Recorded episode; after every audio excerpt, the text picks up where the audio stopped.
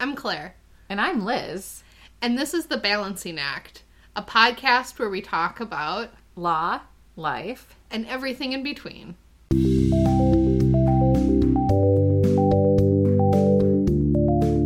Okay, so in today's episode, we're talking about different business processes that we each have to kind of work on the business administrative side of a law practice.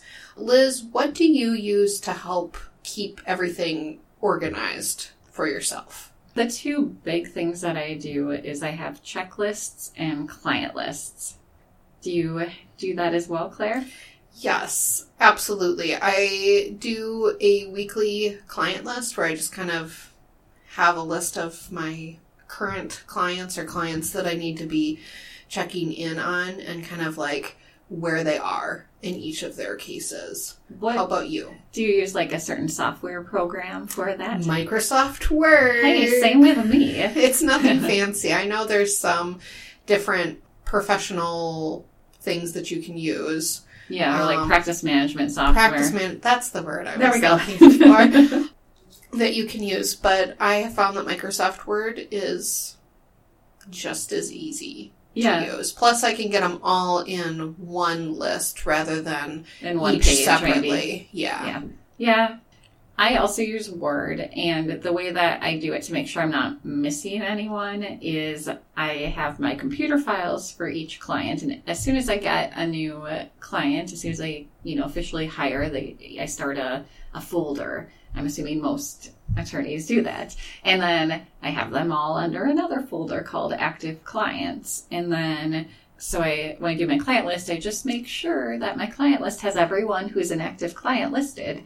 And then sometimes if I think, you know, if I know someone is maybe going to be hiring soon, I might put them kind of on the what I would call like the watch list. And then same with cases that are more or less closed, but you know, might have something happen in them that isn't really just like a monitor. I think I would call that monitor. Is that do you do something like that or how do you Yeah, so I have my active clients and then I split them up. So I have like all my family law clients like That's smart. in together and then all of my estate planning and all of my probate or estate administration clients together so I can kind of look at them because you know sometimes they're in similar places in their cases. And then I also have a section where I have potential clients that I think actually are going to be hiring Yes. relatively Uh-huh. shortly as opposed to just they called, but who knows if they'll hire or not. Just as like a reminder to me, like, oh, or that maybe I should. Yeah. yeah, that they're interested, or maybe even I should check in with them again Mhm. because they said, oh, I'll check in with you again next month once I'm, you know, get this or Yeah. whatever. Because sometimes they'll say, you know, hey, it was great talking with you last month. Do you, did you have any questions?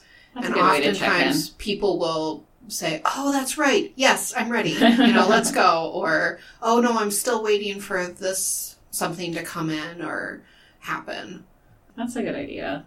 Yeah, I, I don't do that, but my clients are, you know, I don't have a lot of estate planning or probate clients. I don't have any, in fact, because that's not my practice area.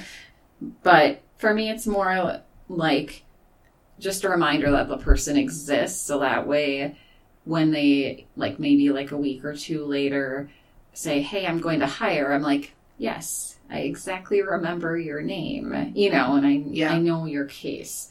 Usually, when I do a client list too, I don't separate them by practice area. I do alphabetical, except for I do have the section at the bottom for the people who I'm, you know, monitoring. Yeah, And I use what I normally put on the client list is, you know, the last thing that I've done on the case, you know, like sent email to opposing counsel on blah blah dates. yes, And then I put whatever the next step is, like whether Yes. there's a, and anytime there's a court hearing, I or a court deadline, I put that on the list too. yes. Me too. Absolutely. So I have that for like all of my clients, and then within each client folder. Especially with my probate clients, I'll Uh-huh. have like a checklist of what needs to happen because in probate specifically, there's a very kind of strict list of what you need to do in what order. And so I literally have that in each probate client so that I don't forget any of the idea. documents, especially because some have to happen at certain uh, time periods along the way. And so Mhm. then I'll even put like a date, like, oh, make sure the inventory is filed in this time range. Yeah. How about you? Do you have something like that I in your client files? I do. And I usually print it out too because I'm a person who likes Yes. to take a pen and check off Oh, on a I do list. and for me, the checklist, I use it in a bankruptcy case for sure because when I'm filing the case, I want to be sure that the client has, re- you know, that while the client comes into my office to review all of the documents, I want to check off that they physically reviewed it and that I got their actual signature because Yeah. it could be easy to forget like one piece of paper Yes. otherwise. Yes. And then also when I'm e-filing, it's really easy to I feel like in the e-filing system sometimes it's easy to just have something not actually go through and so it kind of lets me double check. yes. And then for like a divorce case, depending on the path it's taking, I do try to have a checklist as well, but it's it differs depending on the way the case is going. Yeah. And it is trickier if it's in litigation. Yeah. But there's some things that you do at the end of a divorce case, you know, after it's wrapped up that you need to do. And so you don't want to forget to do them. And it would be easy to have it fall through the cracks. Yeah. One other thing that actually just yesterday I experienced with a checklist is like when you start to kind of second guess yourself.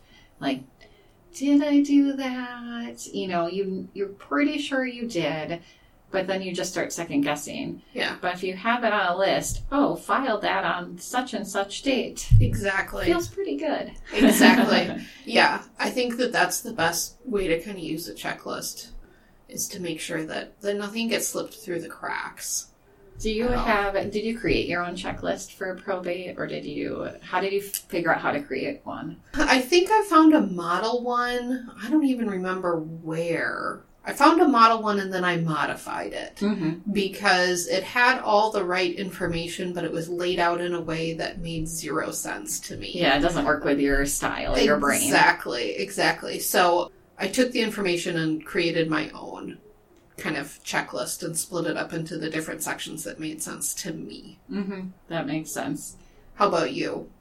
I think I basically created my own after like doing certain things enough times, and Yeah. I'm still, you know, it's a work in progress. Meaning, I add stuff from time to time, or say, oh, it would be better to.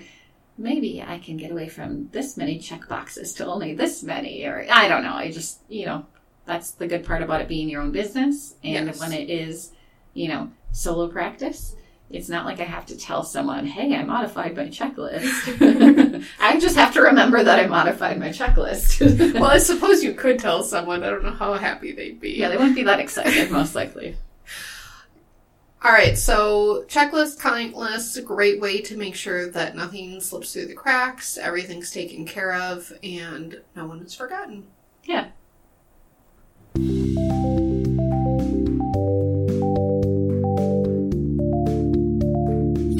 podcast.